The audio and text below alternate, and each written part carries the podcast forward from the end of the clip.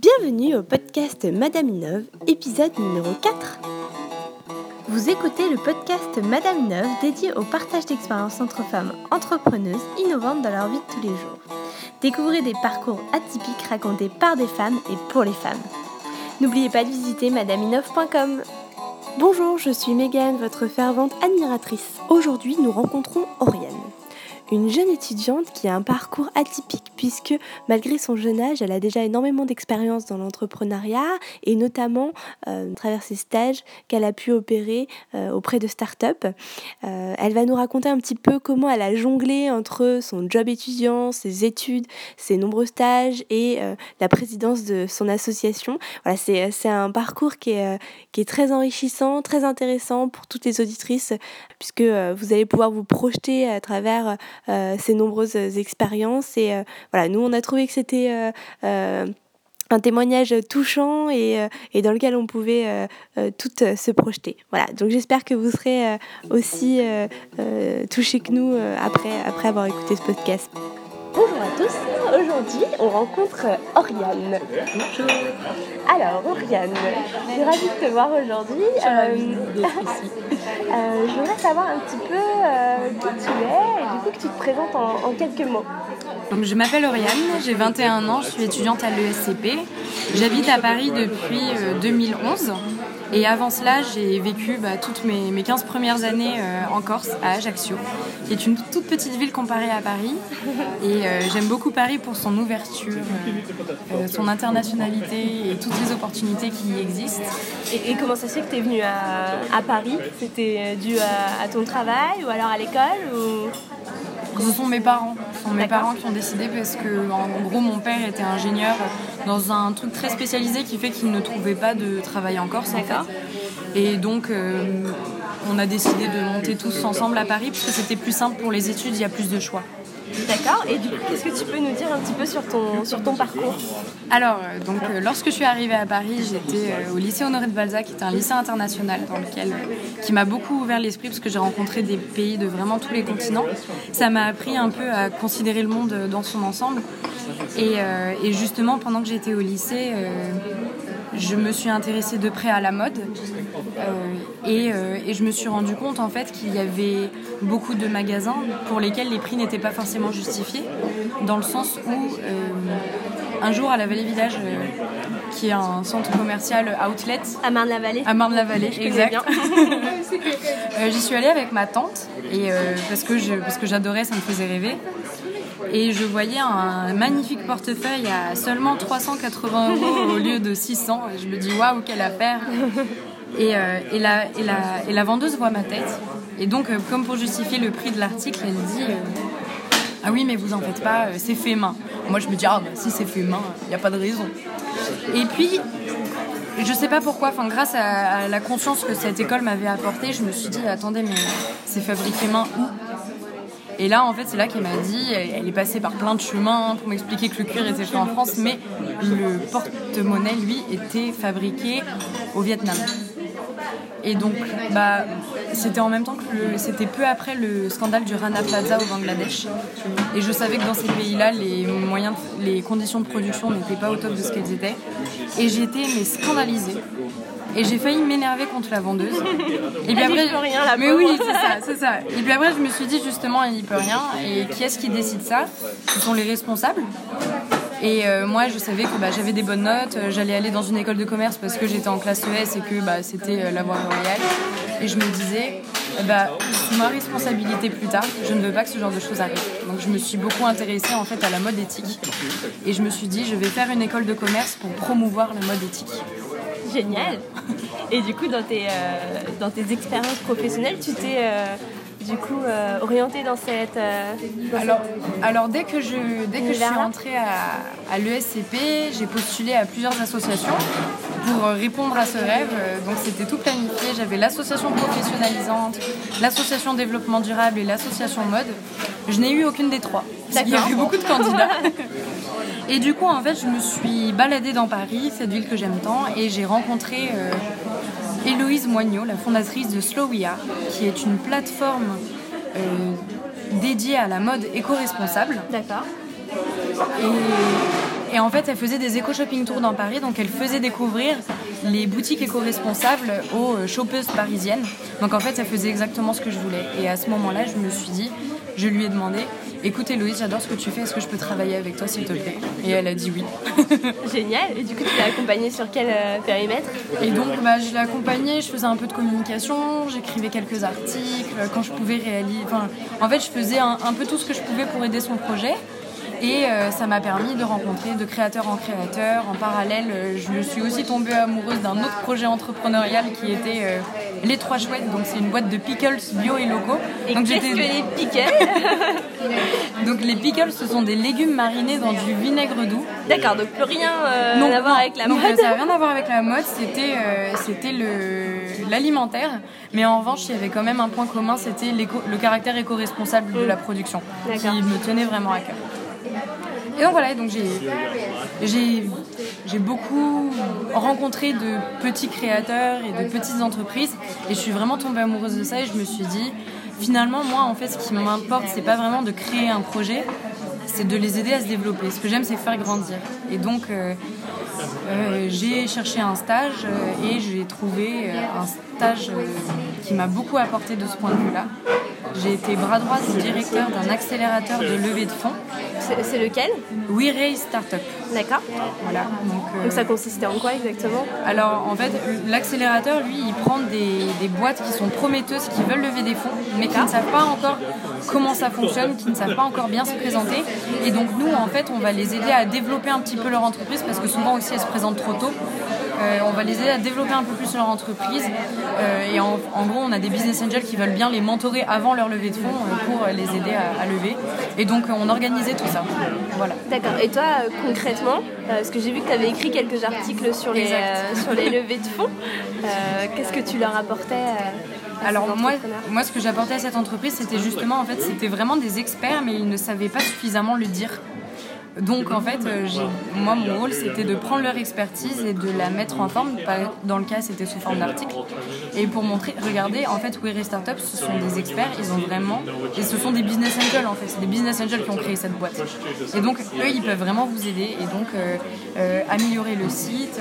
En fait, j'ai un peu pris en charge la politique de la communication. Ce qui était marrant, c'est que par exemple, on a fait une interview d'un entrepreneur qui était passé par l'accélérateur et qui a levé 300 000 euros grâce à ça. et grâce à eux aussi, et, euh, et, du coup, bah, c'est moi qui ai eu l'idée de faire euh, l'interview, donc euh, j'ai dû contacter les entrepreneurs, c'est moi qui ai préparé les questions, c'est moi qui ai cherché la caméra, c'est moi qui ai réglé les problèmes de son qu'il y avait, parce qu'en fait le son était horrible et j'ai dû le régler moi-même. le coup de chercher des tutos sur internet, j'ai cherché comment, enfin j'ai pris, j'ai téléchargé une version d'essai et donc j'avais 7 jours pour finir mon interview sur la version d'essai. C'était très à la débrouillarde et très marrant et ça m'a beaucoup appris. Génial. Et sur euh, l'aspect levée de fonds, est-ce que tu as appris des choses qui, voilà, qui pourraient euh, euh, aider des auditrices qui sont en pleine création d'entreprise énormément. Alors euh, je pense que la, la, chose la plus importante, qui est de plus en plus dite, donc euh, je pense que c'est une bonne chose, mais je préfère la redire, c'est que le point central c'est l'équipe. Et en fait un projet repose sur une équipe. Et lorsque les business angels investissent dans une startup, ils investissent dans l'équipe qui porte la startup. C'est-à-dire qu'ils savent que le projet peut changer et c'est pas grave, mais en tout cas il faudra vraiment mettre l'accent sur euh, qui vous êtes, sur vos valeurs, sur vos, vos valeurs dans le sens où ce que vous apportez de bien à votre entreprise, la complémentarité entre les membres de votre équipe. Ça les rassure énormément si vous êtes plusieurs et si vous n'êtes pas tout seul. Et même en dehors de la levée de fonds pour, pour réussir un projet, entourez-vous. Mm. Euh, donc voilà, donc il faut vraiment mettre l'accent sur ce que vous, vous pouvez apporter en tant que personne. Et, et, si je peux apporter un deuxième conseil qui est un peu moins banal mais qui est quand même très vrai, c'est qu'un investisseur n'est pas un client. Et donc il ne s'agit pas de lui expliquer votre produit en long, en large, il s'agit vraiment de, de, convaincre. ouais, de le convaincre euh, d'investir dans l'entreprise, c'est-à-dire vous lui montrez vos chiffres, vous lui montrez votre potentiel, euh, votre vision, vous ce que vous imaginez pour l'entreprise, votre capacité d'adaptation, c'est tout ça en fait. D'accord, c'est intéressant. Et tout à l'heure, tu, parlais des valeurs des entrepreneurs. Toi, quelles sont euh, tes valeurs, si tu peux en citer euh, quelques-unes? Euh, Tu as parlé d'éthique oui. tout à l'heure, donc ça, ça, te, bah, parle? Enfin, si j'ai une valeur numéro un, c'est celle-là, en fait. Plus que le mot éthique, moi, je dirais vraiment, c'est la conscience de ce qui nous entoure. Lorsqu'on mène un projet, il faut voir la chose dans sa globalité. Et euh, oui, ça a un impact. Et pour moi, il faut que cet impact soit le plus positif possible. Je suis pas quelqu'un qui suis contre la publicité, dans le sens où moi, plus on fait la publicité des créateurs éthiques, plus je suis contre. Ah donc voilà, donc euh, moi, c'est pas. Enfin, je ne dirais pas que la publicité est un fléau. En revanche, euh, il est indispensable de qu'on soit tous éduqués quant à la vraie valeur des choses et, c'est sûr que c'est pas forcément la publicité qui nous l'apporte. Voilà. et si tu avais d'autres euh, valeurs à partager, toi qui te sont propres et personnelles? L'engagement. L'engagement. Alors, enfin, en fait, moi, je, mêle les mots engagement et passion, dans le sens où euh, si vous faites quelque chose, faites-le à fond. Et ne vous laissez pas, euh, n'échangez pas votre temps contre de l'argent. Je pense que c'est, enfin, c'est quelque chose que j'ai fait l'année dernière. Après, faut avoir un certain, faut avoir une certaine chance pour pouvoir se permettre de dire ça. Mais en gros, l'année dernière, j'avais un, job étudiant qui était très bien payé et je l'ai fait et, et j'y ai passé beaucoup d'énergie alors qu'il ne m'apportait rien d'autre que de l'argent. Et j'ai perdu. un job alimentaire. Ouais, voilà, c'est ça. Et euh, mais plus qu'alimentaire dans le sens où je le faisais au-delà de ce dont j'avais besoin pour vivre. Euh, juste parce que je me dis ah ça serait trop cool que j'épargne, ça serait trop cool que je m'achète une paire de chaussures, etc. Et en fait euh, j'étais vraiment pas heureuse à la fin. À la fin j'ai, enfin, ce qu'on pourrait appeler un burn-out. Alors euh, je, je m'en suis vite remise, donc ça va. Mais il faut faire très attention et, et ne... moi, ma, ma valeur, c'est vraiment de mettre de la passion dans tout ce que je fais. Et si je peux résumer cette valeur par une phrase, en fait, c'est une phrase japonaise que j'ai vue dans une chanson japonaise. Euh, qui est euh, Mune no Takari, Mune no Takari Dakega Rashinba. Et donc en fait ça, ça veut dire... Je n'ai rien compris, je précise. ça, ça veut dire la seule boussole de mon cœur. Non, ma seule boussole est, le, et, la, et la vague d'excitation qui brûle dans mon cœur. Voilà. Et je pense que c'est parfait. Voilà, c'est exactement. Enfin, pour moi, c'est vraiment ça qui est important dans ce que je fais, et j'espère que c'est vraiment ce qui va, qui va ce qui va motiver mes, toutes mes futures décisions à venir. Ah, c'est top, merci pour ce, témoignage.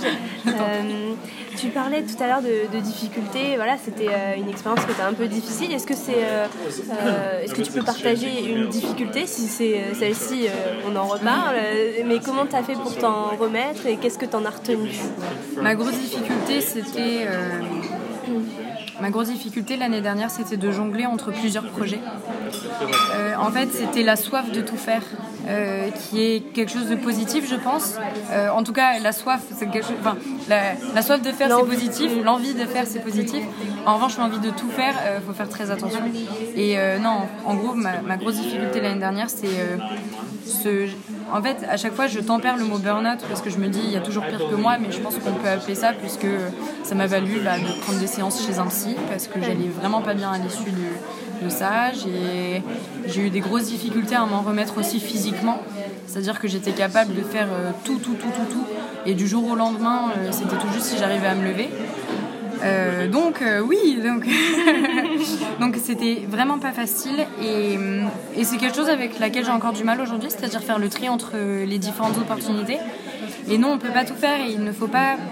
En gros, il faut laisser le temps au temps et se dire que quoi qu'on fasse, il y a toujours moyen d'en tirer une, expérience positive et que plus que nos activités, c'est nous-mêmes et notre réaction aux activités qui nous définit. Et donc, il ne faut pas se dire je dois faire cette, activité parce que ça m'apportera ça. C'est faire en sorte que le ça que l'on veut, il nous soit apporté par euh, une activité qu'on fasse et n'importe laquelle. Et vraiment se concentrer, ça nous permet d'être plus performants sur l'activité en question. Mais je comprends parce que faire des choix, je comprends parce que faire des choix, ça veut dire aussi euh, se contraindre à ne pas faire certaines choses. Et, du coup, ça c'est un peu frustrant. Mais d'un autre côté, la dispersion, ça, ça permet. La dispersion est quelque chose qui, dans mon cas, a été très très négatif. Ça m'a coûté ma première année à l'ESCP, euh, dans le sens où bah, je n'ai pas réussi du coup mes cours. Et pourtant, en école de commerce, euh, tout le monde sait que c'est pas difficile de passer à l'année supérieure. Ça, c'est toi qui le dis. Hein. Et c'est vrai que je me suis sentie frustrée parce que je me suis dit, c'est bête, j'ai fait tout ça pour progresser professionnellement. Et finalement, je me retrouve dans une situation où je vais devoir dire à mon employeur, j'ai redoublé ma première année d'école de commerce. Et donc, ça m'a beaucoup stressée. Je pense que ma difficulté, c'était ça c'était comment dire aux gens que j'ai redoublé. Et, euh, et, en fait, euh, bah, je le dis et ça pose pas tant de problèmes que ça. donc, si j'en ai retiré quelque chose, c'est que faut pas avoir peur de dire ce qu'on a fait, il faut pas avoir peur de dire ses erreurs. Parce qu'en fait, les personnes qui vont prendre ces erreurs pour des, euh, des no-go, bah en fait on n'a pas envie de travailler avec elles parce qu'on n'a pas envie de travailler avec des gens qui, qui ne sont pas d'accord avec ce qu'on est. Voilà. du coup, tu as appris plein de choses de, ces expériences. Euh, et, est-ce que tu peux nous raconter un, succès euh, pour lequel soit tu es fier, soit voilà, tu as envie de nous raconter Alors, c'est marrant parce que la, la, la, réponse que je vais donner était la réponse que je donnais en mars dernier lorsqu'on me demandait quel est ton échec. Ah oui Oui. Ah, c'est drôle ça. Euh, c'est d'avoir relancé l'association étudiante Start Me Up à l'USCP, qui est une association euh, d'entrepreneuriat qui promeut l'entrepreneuriat à l'école. Donc ça, c'est une idée qui m'est venue euh, l'année dernière, justement, puisque j'avais rencontré plein d'entrepreneurs et j'avais beaucoup d'étudiants qui étaient de ma promotion, qui me demandaient écoute, moi je trouve que ce que tu fais c'est super, moi je me lève le matin, je sais pas pourquoi, ça serait génial euh, que je fasse pareil. Et du coup, je me suis dit, bah attends, en fait, euh, les gens, euh, la seule chose qui leur manque, c'est de rencontrer des entrepreneurs. Parce que quand on, quand on rencontre un entrepreneur, on a juste un boost d'inspiration énorme. Et, 100% d'accord. et c'est génial. Donc, donc, je me suis dit, il faudrait qu'il y ait une association qui puisse promouvoir ceci.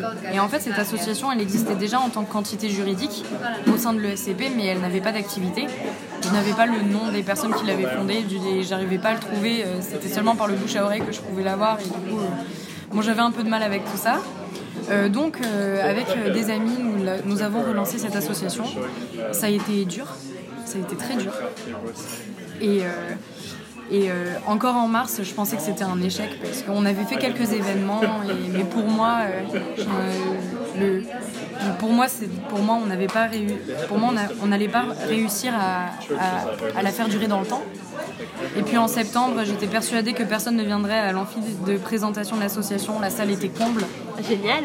La salle était comble. Euh, on a recruté une équipe formidable elle, a été incroyable parce qu'elle n'a pas eu peur d'être dans une, association qui se construit. Et ils ont mené à bien les, événements, ils ont pris des responsabilités. Sur notre premier événement, j'étais, pas vraiment là le jour J, j'étais là sans. Mais j'avais d'autres tâches euh, par mon travail euh, à ce moment-là. Et ben, ils se sont débrouillés tout seuls comme des chefs. Ça a vraiment eu un effet fédérateur euh, comme je l'avais espéré. Ils étaient super contents, ils ont super bien travaillé. Ils ça leur a permis de décrocher des partenariats. et du coup, là, en fait, je, laisse mon association à un nouveau bureau qui est incroyable. Et je pars les yeux fermés, hyper sereine. Mon plus grand succès, c'est Start Me Up. Et Start Me Up, au sein de Start Me Up, qu'est-ce que vous proposez du coup C'est des rencontres avec des entrepreneurs ou Alors, comment ça se structure? bah, Ça se définit justement. Ça se définit. Euh, ce qu'on a fait l'année dernière, c'est qu'on a invité des entrepreneurs à l'ESCP euh, pour proposer en fait aux étudiants de faire ce que je faisais, c'est-à-dire de travailler avec eux euh, à raison d'une demi-journée par semaine en plus des cours. Moi, je faisais un peu plus, mais, mais, voilà, c'était l'idée. Et, et donc, et on a aussi transmis des offres de stage en startup, c'est-à-dire on sélectionnait les offres de stage qu'on trouvait les plus cool et, euh, on les, et on les transmettait aux étudiants. Et cette année, on a participé avec la chaire entrepreneuriat de l'ESCP à l'Entrepreneurship Festival. Donc là, il y a plein d'anciennes startups de l'ESCP qui viennent. Euh, et en fait, nous, on avait organisé une grande partie de la communication. On avait organisé un atelier qui s'appelait Start Web, réveille l'entrepreneur qui est en toi. Et en fait, on avait fait un startup week-end en une heure. Un startup week-end en une heure. voilà. On avait, on avait fait ça avec la société HR Sprint euh, par euh, Candice Capel et Adam Asian. Donc HR euh, Sprint, en fait, eux, ce qu'ils font, c'est des formations au sein des grosses entreprises pour, pour, pour dynamiser les... Enfin, j'espère que j'espère ne pas, ne pas fausser leur message, mais en gros, pour dynamiser les équipes grâce à, à la méthodologie startup. Et donc là, en fait, on avait fait un atelier en une heure qui était, écoutez, on vous donne des sujets, vous devez changer ce sujet, vous devez faire une start-up pour changer euh, ce sujet dans le monde, qu'est-ce que vous faites? Et ça a été super, ça a été super bien apprécié. Et donc voilà, donc voilà, voilà ce qu'on fait. On essaye de, réveiller l'entrepreneur qui est en chaque étudiant de l'ESCP. Sachant qu'un entrepreneur, c'est pas forcément un fondateur de start-up, ça peut être un intrapreneur, euh, un porteur d'association. Voilà. Et dans toutes tes expériences, est-ce que tu as un livre, un film ou une personne qui, t'a inspiré plus particulièrement? Alors, je ne veux pas éviter la question, donc je vais y répondre. Mais en fait, c'est le mot un qui me dérange. Parce que si je dois citer une personne, euh, je pourrais vous citer euh, la chanteuse Pink, parce que j'ai adoré les messages qu'elle faisait passer dans ses chansons lorsque j'étais encore ado, mais vraiment d'un point de vue d'un point de vue personnel et aussi d'un point de vue euh, moi en tant que femme, comment est-ce que je me situe. Les personnes qui m'ont le plus inspiré, c'est les personnes avec qui j'ai travaillé. Donc Héloïse Moignot de Slow Delphine Dubois et Elodie Germain de Les Trois Chouettes. Euh, Logan Fouché de Weary Startup, c'est un homme, mais il m'a inspiré aussi. Euh, et, euh, et, Maëva Tordo de la Blue Factory. Donc euh, c'est notamment cette personne-là qui m'avait dit, qui m'avait dit à propos de mon redoublement, tu n'as pas envie de travailler avec les personnes qui ne veulent pas t'accepter comme tu es. Et, et donc voilà, donc c'est cette personne. Donc, donc, donc, toutes ces personnes-là, en fait, pourquoi? Parce que bah, c'était des entrepreneuses, donc elles, croyaient vraiment en ce qu'elles faisaient. Pareil, Logan Fouché, c'était un entrepreneur, il était cofondateur de cet accélérateur. Il croyait dur comme faire, c'était quelqu'un de posé, on avait une personnalité très complémentaire. Et voilà, en fait, c'était vraiment euh, mes expériences professionnelles, je les vois plus comme des échanges humains que comme des moments où j'ai progressé en tant que compétence. Vraiment, si on me demande quelles sont mes compétences pour un stage, je sais pas. c'est difficile, hein C'est difficile, mais parce que moi, ce que je retiens le plus de messages, c'est vraiment euh, comment j'ai pu progresser en fait sur le plan personnel. Et là, pour citer un exemple le plus récent, c'est euh, la directrice euh, avec laquelle je travaille. enfin, je suis bras droit de la directrice de la Blue Factory en ce moment. en plus de mes cours, parce que j'ai plus beaucoup de cours à cause de mon année de redoublement. et ben en fait, cette personne-là, elle m'a vraiment montré beaucoup de choses sur le plan personnel, comme quoi il ne faut pas lâcher son côté artistique. C'est pour ça que je me force entre guillemets à prendre des cours de chant en plus. C'est génial. Parce que j'ai toujours adoré le chant et on n'a pas le droit de se dire, on n'a pas le droit de se dire j'ai pas le temps. enfin, on peut pas pas avoir le temps pour soi. Et oui, une heure de cours particulier dans la semaine, bah ça se trouve, ça se trouve. Ça se trouve. Et si ça se trouve pas, c'est qu'il y a un problème et qu'il faut régler ce problème. Voilà. Et il y en a beaucoup des femmes qui se disent euh, qu'on n'a pas le temps. Ouais, mais non, non. Enfin, moi, je dis ça pour le chant parce que c'est ce qui m'importe. Euh, en l'occurrence, la personne dont je parle, c'était vraiment le théâtre. Et bah oui, bah, on avait un super événement à préparer. Et, bah, c'est pas grave, elle lâchait pas le théâtre pour autant. Et c'était admirable, c'était admirable. T'as bien, raison. Et du coup, bah, du coup, tu parlais de ta, passion, c'est ce que j'allais te, poser comme question. Ton équilibre entre ta vie euh, perso et pro, et puis au-delà de ça, peut-être des passions que tu as qui te t'anime au quotidien Alors, je suis une mauvaise élève en ce qui concerne l'équilibre entre la vie professionnelle et la vie personnelle. Parce que même après mon petit épisode burn-out et, et, remise en question de ce mode d'activité, j'ai eu du mal. C'est-à-dire que pour la nouvelle année, je me suis dit, écoutez, euh, là, je prends pas beaucoup de projets. Et ben, ce pas beaucoup, c'était encore beaucoup trop. Donc c'est bien parce que là, euh, euh, j'arrête de donner des cours particuliers, j'arrête mon job étudiant que je, que je gardais pour des raisons matérielles, qui sont importantes, mais j'ai appris en fait à mixer les deux, c'est-à-dire que j'ai choisi une expérience professionnelle qui me permet en fait de pas avoir de job étudiant à côté cette fois. Et qui te passionne. Et qui me passionne, donc j'essaie de faire le maximum d'une pierre de coups. Et, euh, et, donc voilà, donc euh, en, en, matière d'équilibre vie pro perso, je suis pas très, je, je peux pas trop donner de conseils à part me faire pas comme moi. Bah, après, non après je suis contente parce que tu fais. Je suis euh, contente d'avoir fait ce que j'ai fait et pour l'instant en fait ma, ma passion pour le moment c'est mon travail. J'espère que ça va pas énormément changer, mais c'est vrai que je ressens le besoin d'avoir autre chose parce que il faut se donner les moyens de déconnecter pour mieux revenir. Et c'est pour ça qu'en ce moment, je, me concentre sur le chant, parce que la musique, c'est toujours quelque chose qui a été hyper important pour moi. Alors j'imagine que tout le monde, mais, euh, mais moi, en, gros, quand j'étais adolescente, euh, ça n'a pas toujours été facile parce que, bah, comme tout le monde, j'avais pas trop confiance en moi et, moi j'ai eu quelques événements qui m'ont un peu bousculé. Et bah, la musique, c'est vraiment ce qui m'a fait traverser. Bah, vu que je suis, je suis quelqu'un qui prend les choses plutôt à cœur et donc euh, la musique a parlé euh, bah, droit à mon cœur et, et elle m'a vraiment bouffé d'air. oui elle m'a vraiment permis de surmonter beaucoup d'obstacles. Euh, donc et donc je, je ne, je ne peux pas être sans la musique. C'est à dire que et pour moi la musique elle s'écoute avec les paroles et elle s'écoute avec, avec tout le sens qu'elle porte et donc euh, je me suis dit, avec ça, je ne peux pas euh, mettre de côté ma passion pour la musique et mon envie d'extérioriser mes émotions par ça. Et donc, bah, ça passe par le chant. Et c'est pour ça que bah, là, j'essaye vraiment de, me mettre au chant parce que, parce que je maîtrise pas tout à fait la technique encore. et que j'ai en- voilà et que j'ai envie de véhiculer mes émotions à travers ce moyen de la meilleure manière qui soit. Donc, voilà. Moi, c'est top. J'espère qu'un jour tu pourras nous chanter une petite chanson. J'espère, hein, pour l'instant, vaut mieux pas. hein, Euh, Est-ce que tu aurais, euh, t'en as déjà dit euh, beaucoup, mais un, un conseil particulier, peut-être spécifique, que tu aurais à, à donner aux femmes qui, qui nous écoutent? Alors je dirais que moi le plus important ça a été de ne jamais me mettre de barrière et jamais me dire je suis une femme en fait. Enfin, je sais pas qu'il faut pas dire je suis une femme mais en fait faut jamais partir du principe que ça serait une difficulté. Alors je dis ça mais j'ai entendu des, commentaires comme quoi euh, oui alors euh, alors c'était pas dans mes expériences professionnelles c'est des choses que j'ai entendues loin heureusement moi dans mes expériences professionnelles euh, tout était clean mais j'ai entendu lors de cocktail networking ah oui euh, cette jeune femme on a accepté son dossier parce que c'était une jolie blonde. Ouais bon donc je dis pas que ça n'existe pas mais je dis qu'il faut en faire abstraction. Au moins au moins l'avoir à l'esprit mais ne jamais vous dire que ça serait une barrière parce qu'à partir du moment où si même nous on se met des barrières euh, c'est fini. Et, euh, et essayer et persévérer comme je l'ai fait avec Start Me Up. Je sais pas combien de fois je me suis dit que j'allais abandonner Start Me Up et puis c'est ma plus grande réussite finalement donc je suis contente de, de l'avoir réussi. Voilà.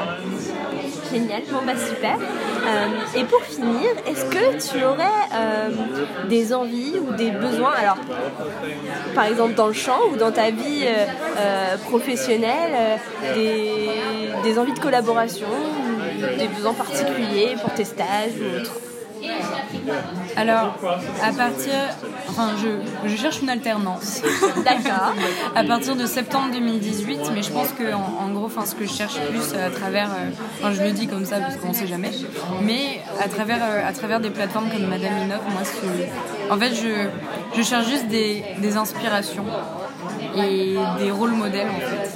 Et en fait, plus j'aurais euh, fait, faites comme moi, euh, participez, enfin répondez à ce genre de, à ce genre d'invitation, parce que moi je pense que c'est de ça dont j'ai le plus besoin. Voilà. Génial, bon bah super, c'est noté. Et puis euh, on passe l'appel euh, pour l'alternance en, en septembre 2018 euh, pour toutes les femmes qui nous écoutent, ou les hommes, pourquoi pas. Merci beaucoup. Merci beaucoup. Merci Oriane. beaucoup pour cette invitation. On a adoré partager ce moment avec Oriane au Café Auto à Place Clichy, un bar-café dédié à l'image contemporaine et pour la petite histoire, il a été créé par Raymond Depardon et Diane Dufour en 2010. Ils y proposent des expositions, concerts, conférences, performances tout au long de l'année. C'était un lieu parfait pour rencontrer Oriane, cette jeune femme pleine de peps et de maturité. N'hésitez pas à la solliciter si vous avez des postes à pourvoir en alternance ou si vous souhaitez tout simplement partager des expériences avec elle. Vous connaissez des femmes dans cette situation, parlez-leur du podcast, cela pourrait les inspirer. Et n'hésitez pas à nous laisser un petit commentaire et une note sur iTunes. C'est très rapide et ça permet de faire grandir le podcast. Nous vous retrouvons au prochain épisode. À très vite Vous écoutez le podcast Madame Innove dédié au partage d'expériences entre femmes entrepreneuses innovantes dans leur vie de tous les jours. Découvrez des parcours atypiques racontés par des femmes et pour les femmes. N'oubliez pas de visiter madameinov.com.